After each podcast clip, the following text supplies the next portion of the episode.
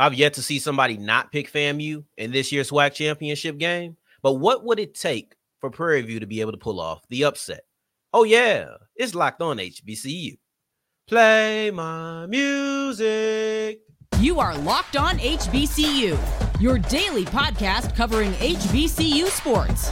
Part of the Locked On Podcast Network, your team every day.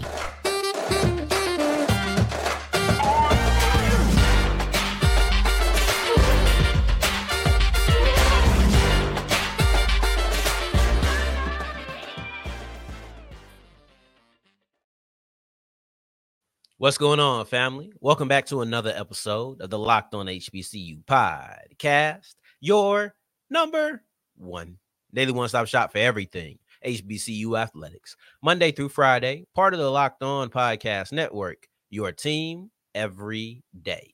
And I, of course, am Darian Gray, aka the Mouth of the South, Texas Southern alum, and former TSU Herald Sports editor and current contributing writer at USA Today's Saints Wire.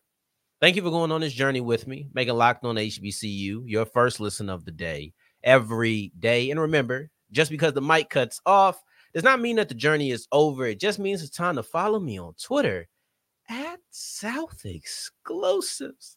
Starts with an S and ends with an S. Today's episode is brought to you by FanDuel. Make every moment more. Right now, new customers will get $150 back in bonus bets when winning only or winning a $5 money line bet. That's $150 back if your team wins. Visit fanduel.com slash locked on to get started.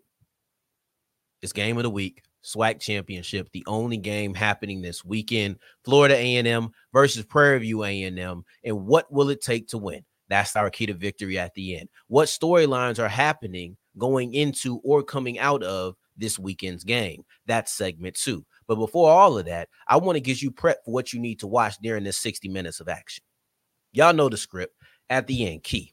Before that, storylines. And right now, we start off with our matchups to watch. And I'll kick it off with one that I think is going to be extremely important. And we will double back to this later on in the show. And that's John Murray Shareed and Marcus Riley versus the Prairie View A&M secondary because Riley and, and uh, are definitely a dynamic duo. They're one of the two, and I don't mean that in the sense that every two people is a dynamic duo. I don't like Batman Robin. I don't mean it like that. I mean, these are two dynamic players. When I seen Sheread against Texas Southern line up in so many different places, the way that they used him in that game, I feel like could be a real blueprint on how to use him going forward. They haven't done it as much, but I would like to see them do it more using his versatility. Um, Riley, Sheread, both second team all SWAC wide receivers. They're two leading receivers on the team, with Sheread being two and then Riley being one.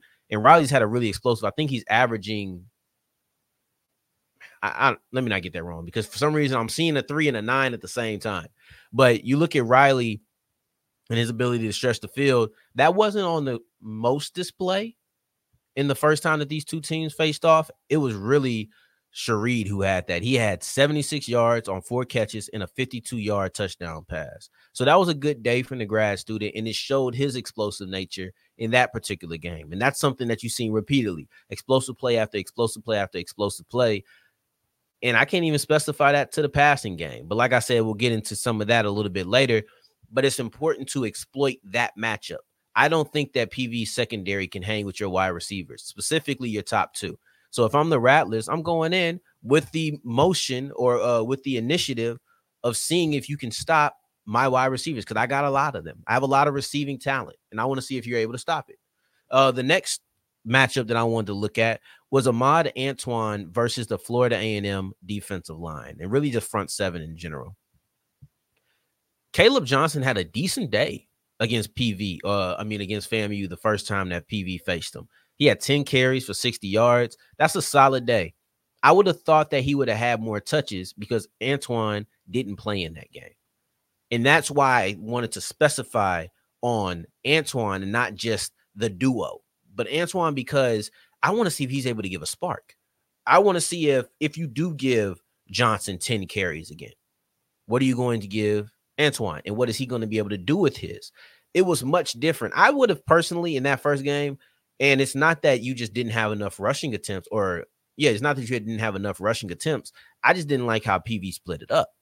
I thought that with Ahmad Antoine being gone, this is the time for Caleb Johnson to be the workhorse. But instead, he only got 10 carries, and that wasn't enough for me. But now that you're going to have both of them back, you're going to have to give them both double digit carries. And I don't know if you're going to stop at 10, but they both have to get to double digits. And I want to see how they're able to perform because you got Isaiah Major over there, SWAC Defensive Player of the Year. You got uh, Johnny Chaney, another all SWAC player, second team. I really like this duo of linebackers. I really do. So being able to see these running backs versus the linebackers, that's something I'm looking forward to. I like Chaney. Chaney is 28, Major is zero. So for those who maybe aren't as familiar with the FAMU defense, maybe you're watching other teams. You're not able to watch FAMU on a, on a regular basis because you're watching your school. When you see zero and 28 out there, look out for them on defense because those two are some players. Seriously. Um, and then the last one that we have here is the FAMU pass rush versus the PV offensive line. And this was another one of those problems. And listen, the game was 45 to 7. There was a lot of problems for PV. But I thought that the lack of protection for Trazonne Connley, if they do that again, is going to be a problem. See, PV is pretty middle of the pack when it comes to protecting the quarterback. They're seventh in the conference. That makes them the seventh best or the fifth worst, just so you can see how middle of the pack they are, right? Um, I feel personally, I feel personally that FAMU has an has a defensive line that is able to wreck shop in the running game and in the passing game. But when you're looking specifically at passing the football, I think that they're going to have to do that to beat FAMU. They're going to have to pass the ball. You can't only run. You're going to have to do both. Honestly, you're going to have to do both of them. And we've looked at the running game already with your running back, specifically Antoine, or excuse me, Ahmad Antoine. But if Trazonne Connley doesn't have time to find his receivers, it's not going to work. And you have Anthony Dunn over there, who's second in the conference in sacks.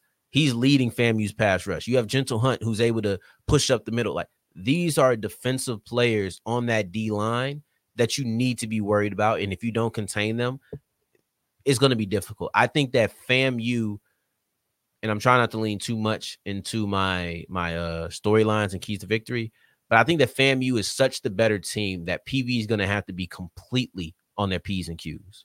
If FAM, if if if PV isn't on their P's and Q's, they're not winning. They're to have to play a near perfect game because I do think that there's a gap in competition. If you play a perfect game, then maybe you have some things going for you, but you don't have the option of struggling running the ball and only being able to pass, or vice versa. So that defensive line versus PV's offensive line is going to be a pivotal matchup. I'm just specifying it in the passing department. Now, as we push forward, I want to look at these storylines because everybody's picking FAMU. Everybody's picking FAMU. We'll look at why everybody's picking FAMU, but will PV be able to come up with the upset? That's the number one storyline in this game. And we'll look at it as we continue with Locked On HBCU. Today's episode is brought to you by FanDuel, and FanDuel is the official sports book of the Locked On Podcast Network. And listen, if you think you know what you're talking about, pick the sport football, basketball, hockey, right? Baseball isn't quite back yet, but college football, college basketball, this is a big week. This is championship week in college football. So there's a lot of money to be made here. All you have to do is go to fanduel.com slash locked on. You're looking at the NFL slate of action. We just had a great game last night between the Seahawks and the Cowboys. Phenomenal game.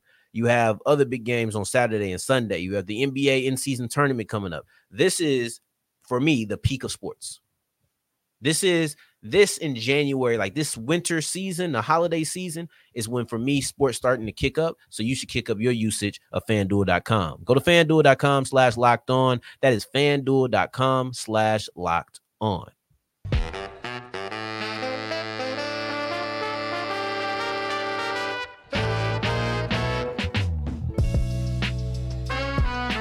As we continue rolling on today's episode of Locked on HBCU, I appreciate you for making this your first listen of the day every day. And remember, we have our uh, Locked on Sports Today 24 7 stream of podcast. Ain't nobody else doing it. You can't find nobody else doing it. You won't find nobody else doing it. It's just locked on. Now, speaking of just being one entity, it's probably just PV who believes that PV can beat FAMU. Let's be honest It, you tell me if you've seen somebody predict Prairie View A&M to beat Florida A&M. And don't just tell me y'all seen it. I ain't gonna believe you. You gotta tell me who seen it, uh, uh who said it. You might have to DM me a screenshot of proof. You gotta do something because this is so clearly FAMU's game to lose that I've yet to see anybody actually predict the upset. And that's the storyline. This isn't a, oh, it's the SWAC championship. Anybody can win. This is, will FAMU win this SWAC championship? Right? This is, this is FAMU's, this is almost treated like an automatic door. I walk, if I walk to Walmart right now and I'm about to go into Walmart, I don't have to push anything. I don't have to move anything. I don't have to use any force on my behalf to get into Walmart. The doors are just going to open for me. That's what people are treating this game like. And I'm FAMU. The doors are Prairie View. As soon as I walk up, in Walmart is the Celebration Bowl. As soon as I walk up to this Celebration Bowl this SWAC Championship, however you want to phrase it, because it's the same thing in different words. PV is just going to open up and let me through. That's what people are looking at when it comes to this game. And look, not only has FAMU been the best team in the SWAC all year, right? They deserve the credit of being the favorites. I don't care who they were going against. You pick any team in the SWAC, they deserve to be the favorites. And you know what? If they go to the Celebration Bowl, I don't think it'll be as concrete, especially due to the history, but I think they'll be the favorites there too. But let's keep it here right now because sometimes I get ahead of myself. In this SWAC championship game, FAMU deserved to be the clear cut favorite over it, no matter who it was. But it's not just anybody. This is PV. And they knocked off PV in dominant fashion 45 to 7. It's the most points that the Rattlers have scored this year. It's the largest margin of victory that the Rattlers have had this year. FAMU dominated PV. And I'm on record saying I don't want to see this game again this is not going to be this is not going to be a game that people are looking at evenly. I'm just being honest with you. If PV comes in and knocks off FAMU, this is going to be crazy because no one's giving them a chance. And I'm sure there'll be some people who say, "Oh, yeah, I felt it. you didn't. You didn't." If you can't show me proof of you saying PV is going to win before the game and then PV wins, I don't believe you. I think PV has a chance. I'm not writing FAMU and pen as the champions, but I am writing them in pencil because I do believe them to be a massive favorite. So we'll look at that. Um, the next storyline that actually brings me to the next storyline is the Celebration Bowl ver- uh, berth. And PV has never made the Celebration Bowl. FAMU has never made the Celebration Bowl. And both are looking for their first berth in there. Now, I think we look at FAMU with a closer lens, not because of how skilled that they are, but because they've been so close. See, PV, they're in this SWAC championship for the second time in three years. But the first time, no one gave them a chance. They were going against Jackson State and Prime's first fall season. I think we all knew they were going to lose that game. Now they're going into this game against FAMU, and we look at it the exact same way. But those are the only two times that they've been in the position to make it to the Celebration Bowl. The last time that they won a SWAC championship was 2009, right? No celebration bowl at the time. FAMU, on the other hand, and I know a lot of people have, this is just my opinion. I know a lot of people have looked at Jackson State as FAMU's hurdle to get over. And when they were able to win the Orange Blossom Classic, oh, FAMU got over their hurdle. Not to me. To me, Jackson State was just a representation of the true hurdle that FAMU has had for the last I think maybe like five seasons. And that's the inability or being one step away from making it to the Celebration Bowl.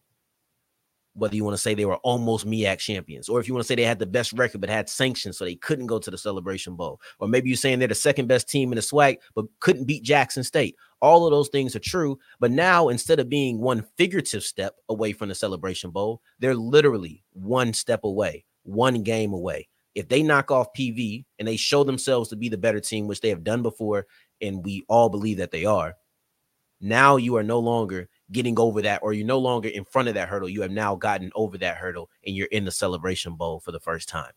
After all these years of being close, FAMU is as close as they have ever been. And now it's 60 minutes away. That is the biggest storyline. That might not be the number one storyline. Can, pull, can PV pull off the upset? That's number one. But that's the biggest storyline coming into this game. FAMU finally getting over that hurdle and making it to their first celebration bowl. But there's only one way for them to do it, and I'll give you the answer to that as we continue with Locked On HBCU.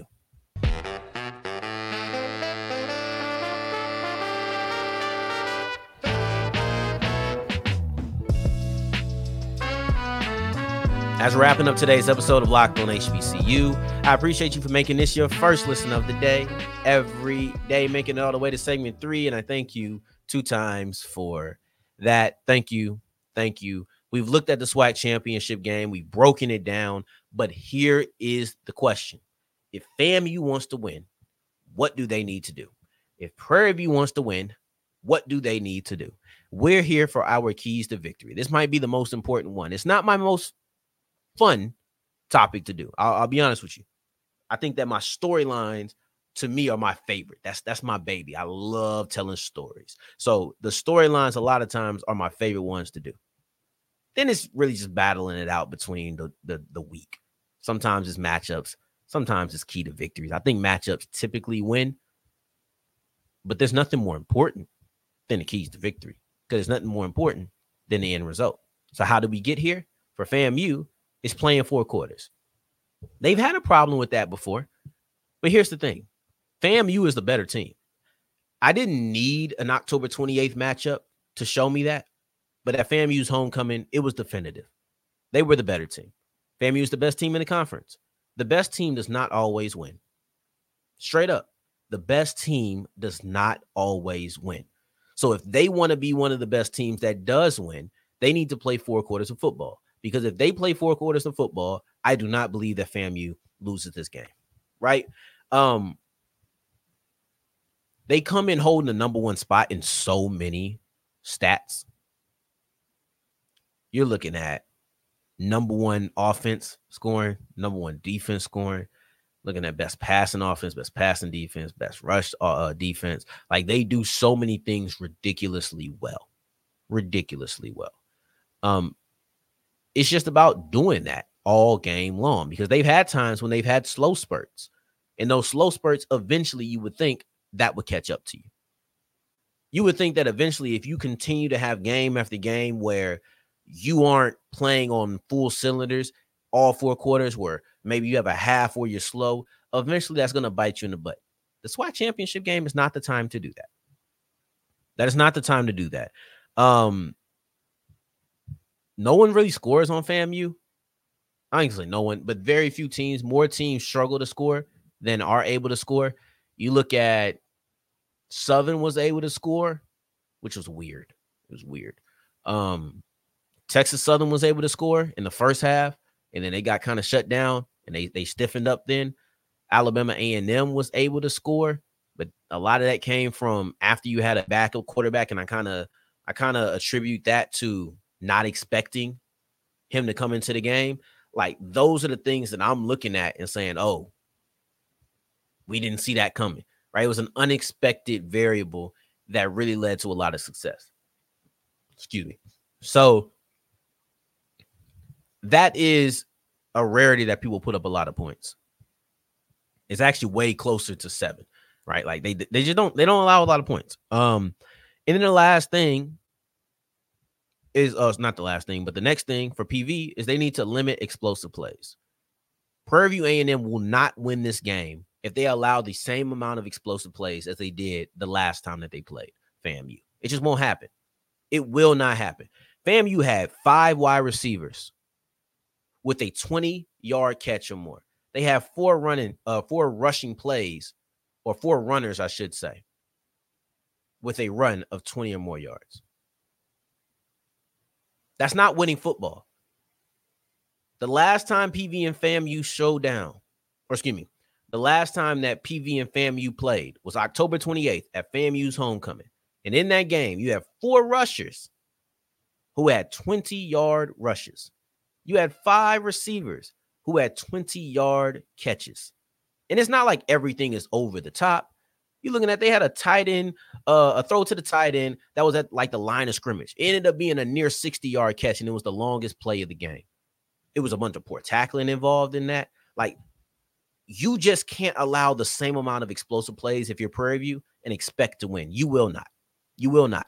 Nine different players having a 20 yard play is unacceptable. And if you want to come up with victories, you can't allow it to happen. That is the key because that was, I mean, it's a 45 to 7 game. Nothing really went right for PV, but this is one thing that I can point to and say, all right, limit that and you give yourself a much better chance because a couple of those were touchdowns. The 59 yarder wasn't, but you had a 30 yard touchdown pass. Then you had a 20 something yard touchdown pass. So it's not just explosive plays because Howard versus Morgan State, they had explosive plays too. And then Howard stiffened up on defense. PV didn't. And these plays were consistent over and over and over. That's what I mean when I when I say John Marie Shereid and Marcus Riley versus the secondary.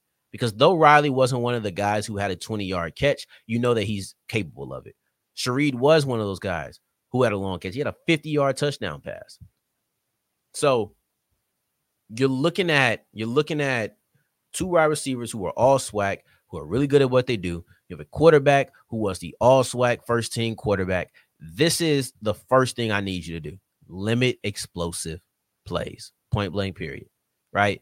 Now we'll recap this game. I don't know. There's a lot of things that happen. Andrew Body's in the transfer portal. Um I do kind of want to look at the language in in in uh Hue Jackson's contract. I do want to kind of look at those things. There's a lot of things that are happening. So I don't know if we're gonna come back on Monday. We probably lead off with it one segment and then maybe come back tomorrow or not tomorrow, but Tuesday. So the next day we'll probably do that because there's a lot of things going on. But we got to make sure that we touch on Andrew Body's entering the transfer portal. Not overly surprised.